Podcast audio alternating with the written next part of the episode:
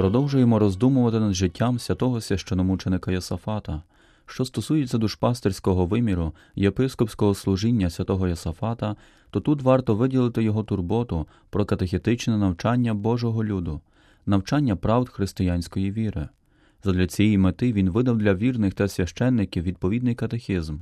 У 34-му пункті правил для священників читаємо Треба, щоб поодинокі священники вивчали наш коротко списаний катехизм, який ми їм дамо. Нехай цього катехізму навчають також своїх дітей, як і парафіян, і нехай знають, що будуть докладно по ньому опитувані. В іншому місці читаємо коли б якийсь священник цю науку занедбав, він підлягає карі.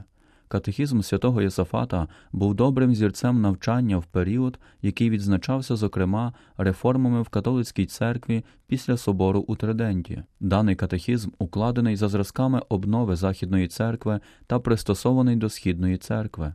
Він започатковує перехід від оновлення духовенства до релігійного зросту всього Божого люду. У 34-му каноні своїх правил святий Єсафат виразно вказує на цей подвійний напрям катехізму.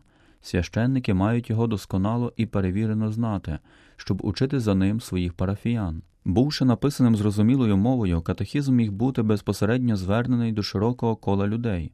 Однак головним шляхом проникнення цього навчання у широке життя церкви було духовенство, яке владика Єсафат Кунцевич навчав просвіти та започатковував програму оновлення архієпархії, звертаючи свій погляд на майбутнє. Катехізм написаний у формі коротких питань та відповідей та поділяється на чотири частини. Перша частина це виклад про віру, згідно 12 частин Нікейсько-Константинопольського символу віри.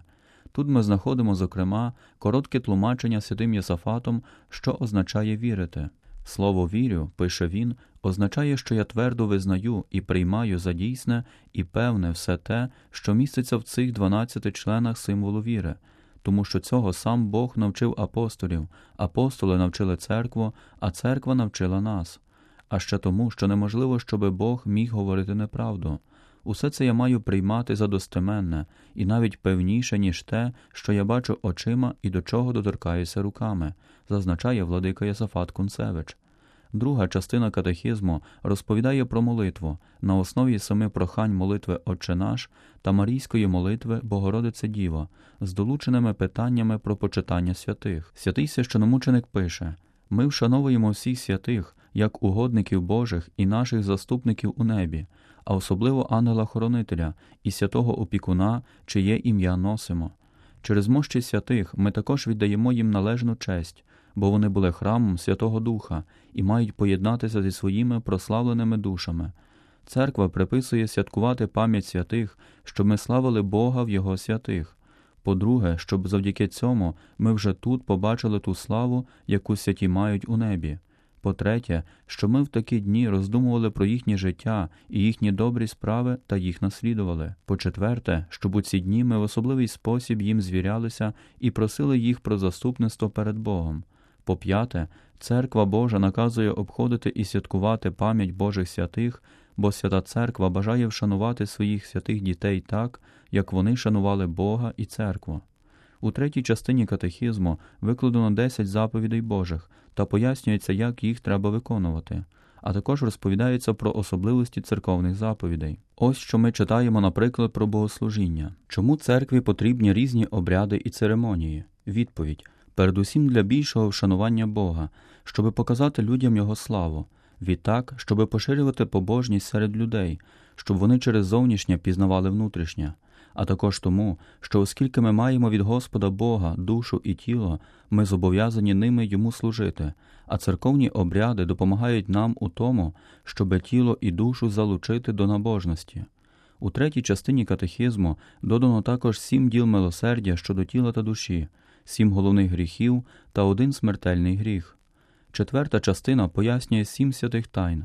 Наприклад, коротко процитуємо про святу тайну покаяння. Як приготуватися до таїнства сповіді? Відповідь треба виконати три речі. Перше старанно пригадати собі свої гріхи. Кожного дня, йдучи спати, робити іспит своєї совісті, а кожного ранку доручати себе Господу Богу, щоб у такий спосіб легше уникнути гріхів. Друге покаятися у них усім серцем і постановити собі більше до цих гріхів не повертатись.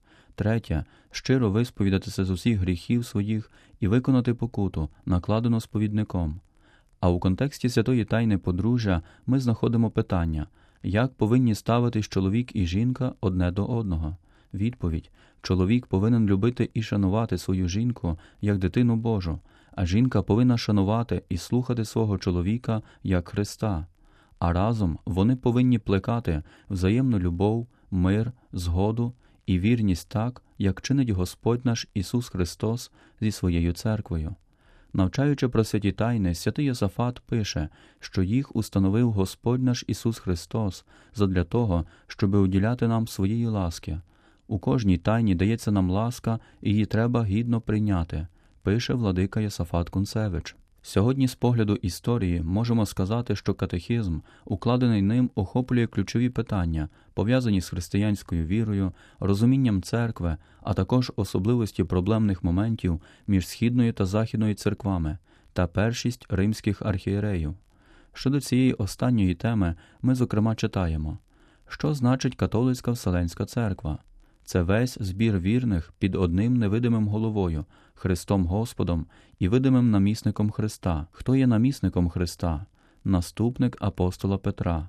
Бо одному святому Петрові доручив Бог католицьке вселенське душпастерство, а не іншим апостолам.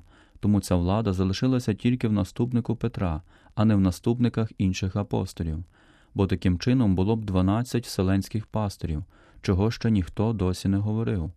Таким чином, єдність церкви полягає в водності віри та єдності східних патріархів з наступником апостола Петра. Цей фрагмент описаної проблеми між Сходом і Заходом виражає просто народний виклад владики Йосафата для духовенства і вірних. Катехізм охоплює всі необхідні на той час питання та дає належні відповіді. Ось що ми читаємо на початку катехізму. Що значить бути християнином? Відповідь це значить бути охрещеним в ім'я Отця і Сина і Святого Духа, вірити і визнавати закон Ісуса Христа. Що має знати той, хто визнає закон Ісуса Христа? Наступні чотири речі: по-перше, визнання віри, по-друге, вміти молитися Богу. По-третє, знати, що чинити і чого уникати, щоби бути угодним Богу. По-четверте, знати засоби, якими можна здобувати ласку Божу або примножувати її в собі. Хто це вміє чинити, той є правдивим християнином і спасеться. Як можна того легко навчитися?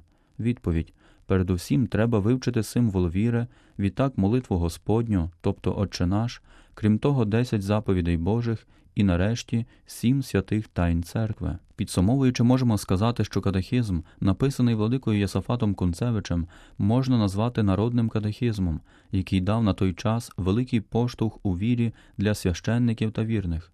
Таким чином, вносячи вагому частку у просвіту священників та єдність Полоцької архієпархії можемо ствердити, що катехізм, укладений святим Єсафатом, не втратив на сьогодні свого всенародного значення та з користю може бути прочитаний. У ті часи він був значним дороговказом для релігійного піднесення на теренах Білорусі.